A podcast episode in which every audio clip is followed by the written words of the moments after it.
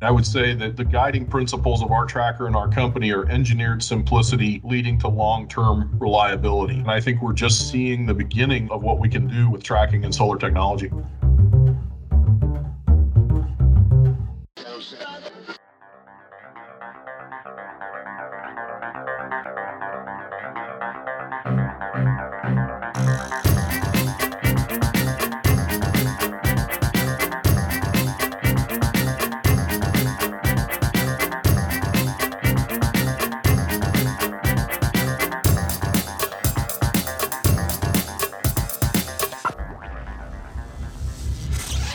This is EnergyCast, and I'm Jay Down Howard. Today we're talking about solar tracking systems, getting the most out of this renewable energy resource. It would seem fairly simple. Place some solar panels on a motorized hinge that moves with the sun so it's always getting the most light. That seems simple enough, but then you start to look at all the variables. So what if the sun is low? What if it casts a shadow on other panels? What if some rows of panels are at a different elevation? Or what if it snows or is constantly cloudy? My guest has an answer for all of that. The key is a marriage of software and sensors to compensate for the unique conditions of the site combined with the hardware. Now, that was something I could relate to. A tracker is, by definition, a mechanical moving part on a site that needs to have as little operations and maintenance as possible. It's a critical piece of the facility, yet must be entirely invisible. One of the features my guest boasts is the fact that their equipment has the fewest components of its competitors. For solar energy, which is trying to squeeze as much energy out of every acre, it's critical that these trackers give developers an angle advantage. My guest today is John Sharp, Vice President of Strategic Marketing for Array Technologies, a solar tracking developer based in Albuquerque, New Mexico. What may be surprising is that Array has been building trackers since 1989, long before commercial solar had the boom it's now in. Like many of you, I was surprised just how complex a tilting solar panel could be. John and I had a great time talking about all the scenarios where you'd want the tracker to do something other than stare at the sun. I hope you enjoy my conversation with John Sharp.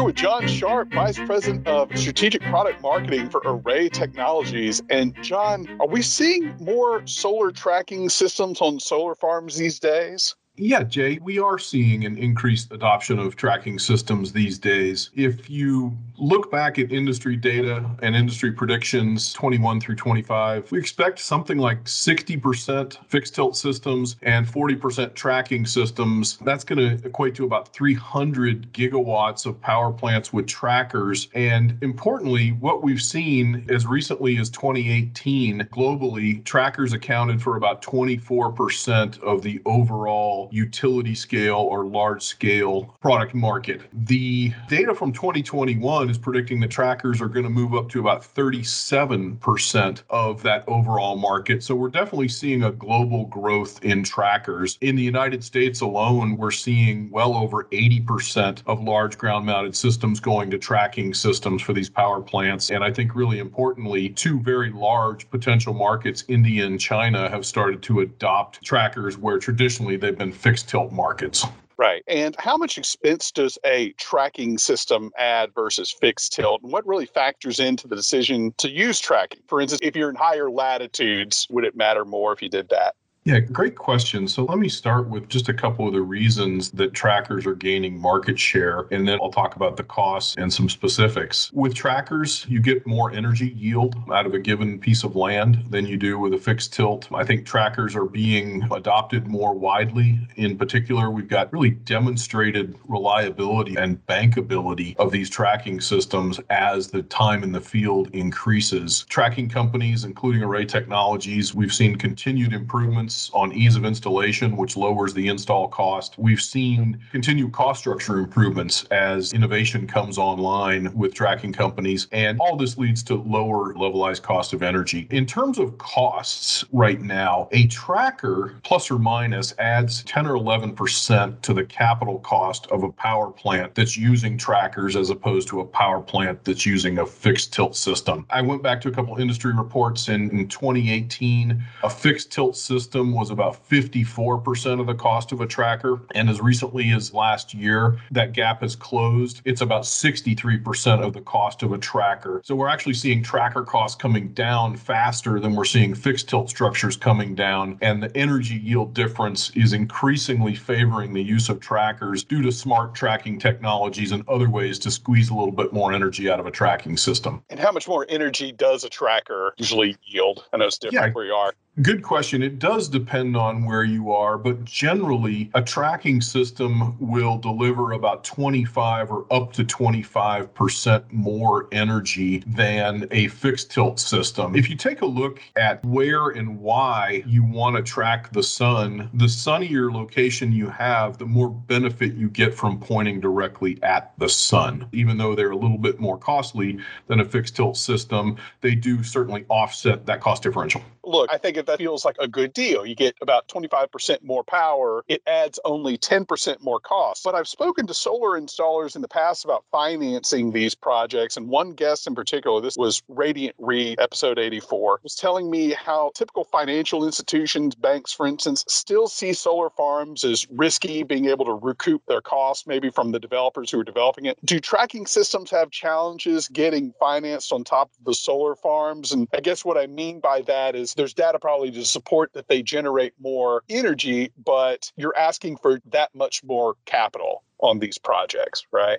Yeah. So, first and foremost, I think the data actually supports the opposite conclusion that trackers are difficult to finance, at least for large power plants. We're seeing an increase in the usage of tracking systems on these large utility scale power plants. And in the United States alone, depending upon which market data you're looking at, you're expecting something between 20 and 30 gigawatts of trackers per year for the next five years. And that represents something on the order of a $100 billion investment in power plant infrastructure that includes trackers. In terms of being difficult to finance, the data is pointing the other direction. And I think there's a couple good reasons for that, maybe a host of reasons. The first is what are the risks? Obviously, you want to lower the risk and financing cost in procuring these power plant components. One way to do that is to go to bankable entities. We've seen renewable companies, including Array Technologies, that have really proven to be bankable over the years, and investors are aware of that as we see these long run times in the field. Array's been designing and deploying trackers for the better part of over 30 years. Some of the other things that may be a little bit less obvious, in my opinion, as you look at a solar power plant and trackers, there's not any risk of fluctuating fuel prices, regardless of what the source of that fuel is. If it wasn't solar, the sun's going to be there regardless of geopolitical issues or other issues that cause fluctuating O&M prices. And with a solar power plant, these O&M costs are fairly low and they're predictable and manageable. So I think getting the financing on those is more about how can you guarantee that you'll get your return on investment. And there's something else here, Jay, that I think is really important to talk about as we talk about power plant risks. One of the things that may not be obvious is that tracking systems, and in particular Array's tracker, we can actually use that tracker algorithm and that tracker functionality to mitigate risks associated with environmental hazards like hail and wind and snow because we can move and turn the tracker tracker into a position that will offset or reduce the risk of those events having any problems in the field. We're actually out there actively educating the market on how to mitigate those risks, working with insurance firms and third parties. And I really expect as the market matures and the financial markets mature,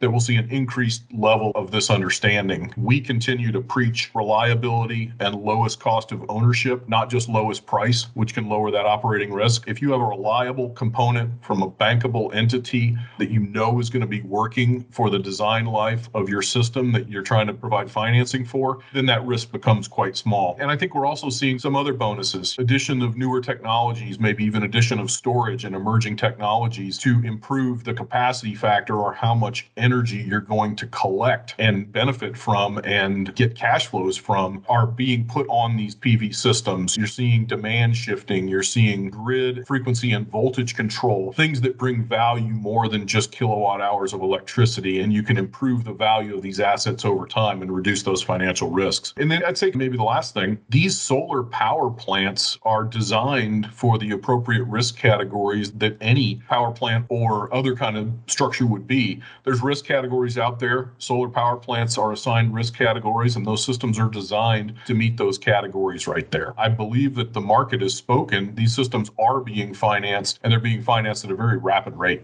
Right. Yeah, that more than answered it. In fact, to maybe piggyback on that and also the discussion we had on the Radiant REIT episode, one of the things that they were contending was that a lot of traditional financial institutions still weren't financing that. Now, this was, you know, an episode that was about two and a half years ago. What is the latest? Are these solar plants being financed more? And I think the reason why I'm asking that is there's still a lot of solar developers out there that simply package a project, right? They don't build it, they do all the permitting all the preliminary work, but then they sell that deal off and another developer develops it and ultimately may operate it or sell it to a utility right? Yeah, I would say you see a mix. There are a class of developers out there that take the project from start to finish. They are long term asset owners, so they'll do the preliminary development. They will hire the engineering, procurement, and construction firms and work directly with them to ensure that they're buying and installing quality equipment. Then they will own and operate that plant for the life of the plant, which is, you know, 20 years, in some cases 30 years, and they'll take that start to finish, including including sometimes financing or even self financing that. We do see out there in the market, of course, some development that will start out. They might own the plant initially, or they might even flip the plant even before it's been constructed. And so you will see a model where there is some trading of assets that are out there for sure. But I think at the end of the day, somebody owns that plant, somebody financed that plant and, and is responsible for delivering the return on investment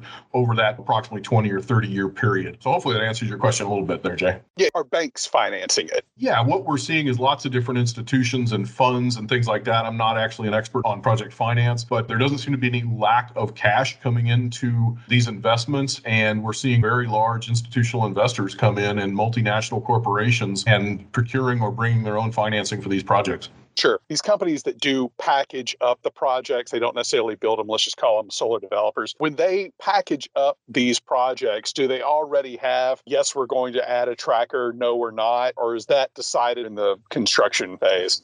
yeah, on. I would say that during the feasibility stage of development, when these developers and investors are looking at what kind of return they can get on a given investment for a power plant, generally they've already gone through the decision tree as to whether or not to add a tracker or not, and making sure that the energy output of a system in this case is going to meet the long term need. And so, at least from my perspective, generally when a project starts to be developed, very soon in that cycle, you choose to be tracking or not tracking. And again, at least in the North American market, the vast majority of those plants, the decision to put tracking in place has already been made as the development cycle is kicking off. Yeah. You mentioned that about 40% of the solar projects are going to have trackers on them. That's globally. In the United States, for utility scale power plants, that number is well above 80%. And so the adoption of tracking technology in the United States has swamped fixed tilt for utility scale power plants.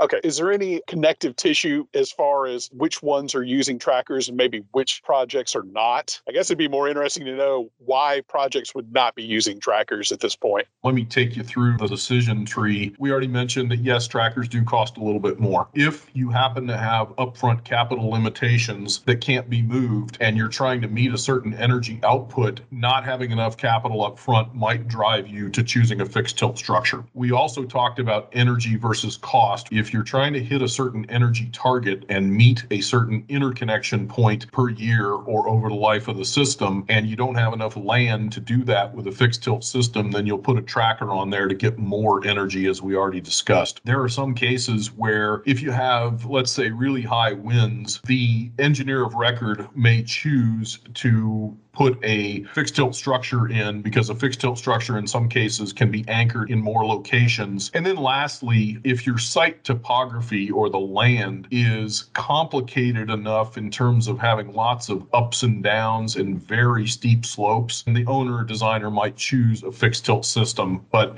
The things that I just described there, are, again, are fairly uncommon. And what we see is, again, about 80% or even much greater than 80% adoption of tracking technologies for the US market, and about 20% of that being fixed tilt technologies for the US market based upon those things I just mentioned. Yeah. So let's get a little bit into Array. Tell us about your design. And I know there are a few companies out there with tracking design. So what sets yours apart? So, Array Technologies has been designing and installing trackers for over 30 years. And for a simple tagline, I would say that the guiding principles of our tracker and our company are engineered simplicity leading to long term reliability. And the architecture that we have is something called a one module in portrait, or we have one module that faces in the east and the west direction in these long rows. We link many rows together and we have a passive wind mitigation technique combined with a single bolt clamp that secures the module to the tracker. First and foremost, our architecture has the fewest number of components per megawatt or per unit of production. In some cases, we've seen over 190 times fewer components than some of the competition that's out there. Simplicity and fewer components making it much easier to install. Our tracker actually has very good design flexibility. We can take our tracker and mold it to sites that don't have straight edges with wandering edges. And our tracker is actually quite good for highly sloped terrain as well. We have a unique scenario where we can put more modules in a row than most trackers can, and that increases the power density of the site. So if you have a land constraint and you're trying to get as much power on that site as possible, we actually have a really great power density over 100 PV modules per row that can increase the power output of your site. We've implemented a machine learning software so that we can get more energy production out of a given site, and we've deployed gigawatts of this now. We have zero scheduled maintenance. This is really important to your financial risks and your O&M costs. That there's no scheduled maintenance on our tracker. We have industrial grade components, maintenance free sealed gears and motors, and that can actually lead to something like 31 or more percent lower O&M costs over the life of a plant. And we already mentioned this passive wind stow technique, but it's fully mechanical and it's a way to handle wind in a very straightforward manner.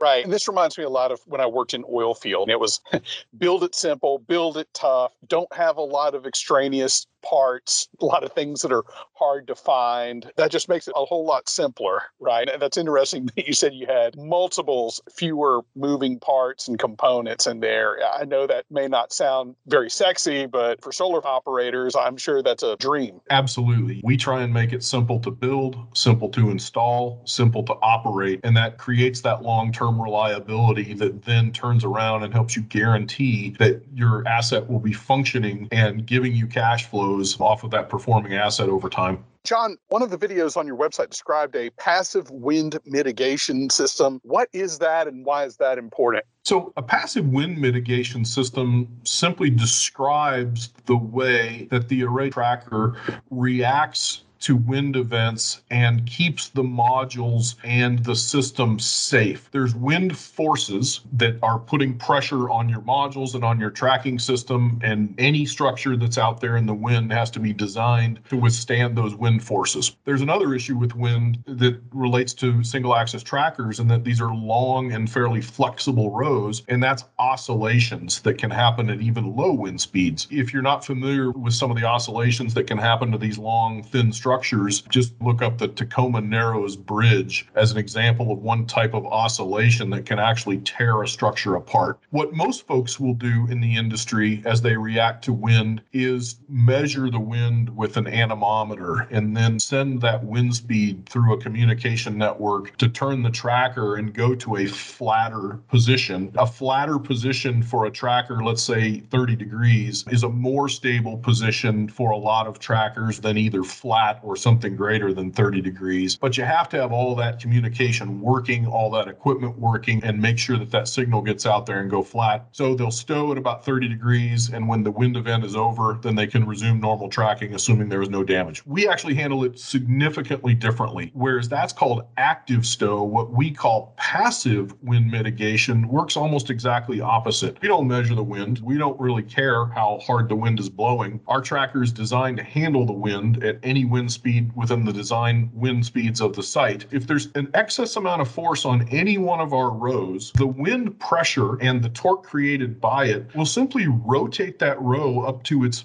full tilt position, in this case 52 degrees. And at every foundation, we have a stop. Think of it like a door stop, where the force of the wind is transferred through that stop down into the foundation and down into the ground where it belongs. Yeah, it might be kind of a silly question, but would there ever be a scenario where you would want to rotate on more than one axis? I think the market has really spoken on this in the present. While we look at the additional energy that a single axis tracker like the array tracker can provide over fixed tilt structures, a two axis tracker, for example, can and will provide more energy. However, the differences in the costs and the difference in the complexity and the operation and maintenance don't justify having those two axes working together to track the sun both in its height and its trek across the sky. In this case, the amount of land that's generally required for a traditional two axis tracker greatly increases, and the constraints around needing so much land and needing to run those wires and things over those distances really create a cross challenge. I will say this though, Jay, we don't know what the future will hold. We do expect innovation at Array, and the tracker segment in general is going to continue. This could include moving modules about more than one axis or about even a different axis. I'll never say never, but at least for the present, the market is spoken on that. Who knows what the future will hold, and we're going to be a part of that future innovation. Maybe this might be a good time to take us through the components that are needed for a complete system. It's not just the hinges. How does your system know which angle to place each panel? Is it pre programmed, or is there maybe a sensor out at the farm, the solar farm? And I also assume that probably they have a different tilt program throughout the year.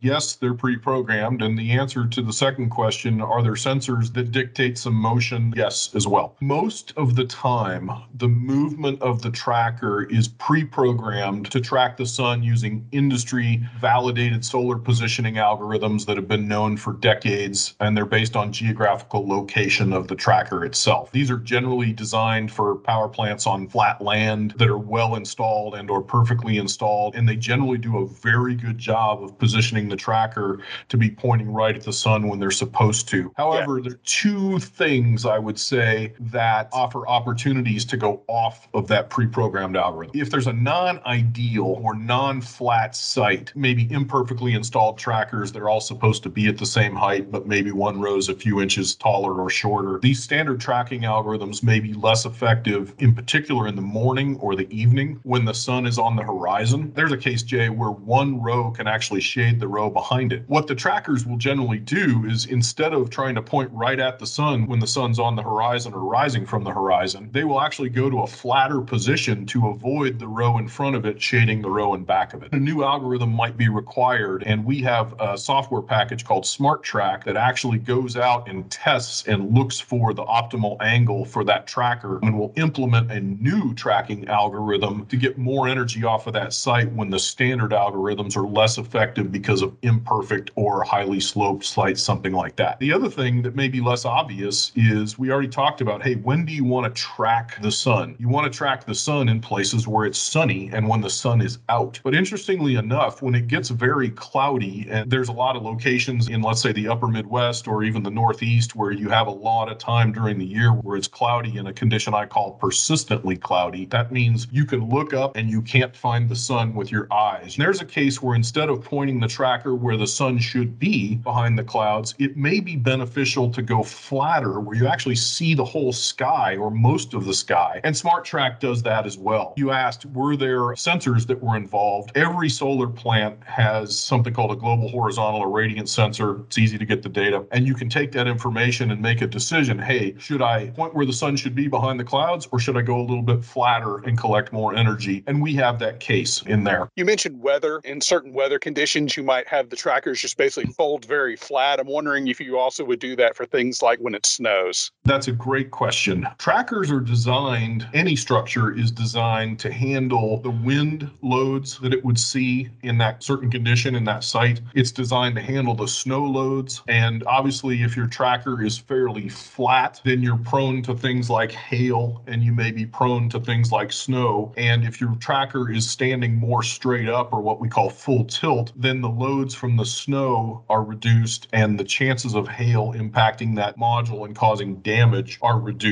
There are conditions around snow and hail where you may want to turn your tracker up to full tilt in order to reduce those loads or reduce the chances of impact of a hailstone. Full tilt is straight up and down. That's correct. And actually, most trackers, including ours, don't go to 90 degrees, but they will go to 50 or 60 degrees. The Duratrack HZ-V3 actually goes to 52 degrees, but most trackers either will tilt full tilt at something like 45, 50, or 60 degrees are the general ranges that you see out there in the market. Let's talk about retrofits. Do you see a lot of retrofits on existing solar farms? Are solar farms old enough to even be considering that at this point? We're not actually seeing a lot of tracker retrofits. A lot of these utility scale power plants that incorporate solar and trackers are less than five years old. We've got systems, again, that have been around for decades, but the bulk or the majority of the systems have been in the last five years, of course. Well, one of the things I was thinking was is that you would convert to a tracking system if it wasn't already in place, right? That's exactly right. Or that certainly would be the opportunity. One of the things that we try to do, and we do do with the V3 tracker, we attempt to future proof the design. Module technology and sizes of modules have drastically changed over the last 10 years. A typical module, even five years ago,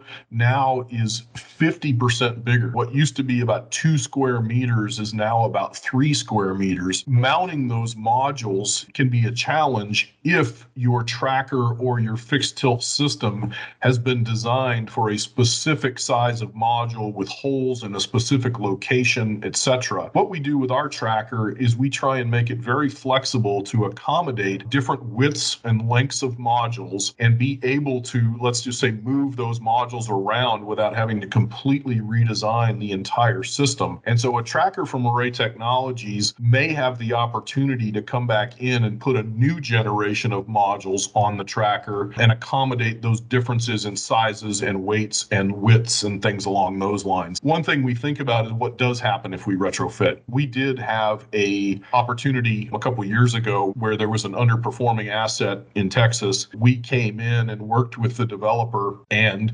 removed a tracking system that was not functioning properly. We're able to use the same foundations that were already in the ground. And then we retrofitted our tracker on top of that existing one. And because of the flexibility of our architecture to accommodate different modules and things like that, we were able to actually get that site back up and running. Very cool. So, what's next in solar tracking? Are we just trying to keep up with all the solar projects out there?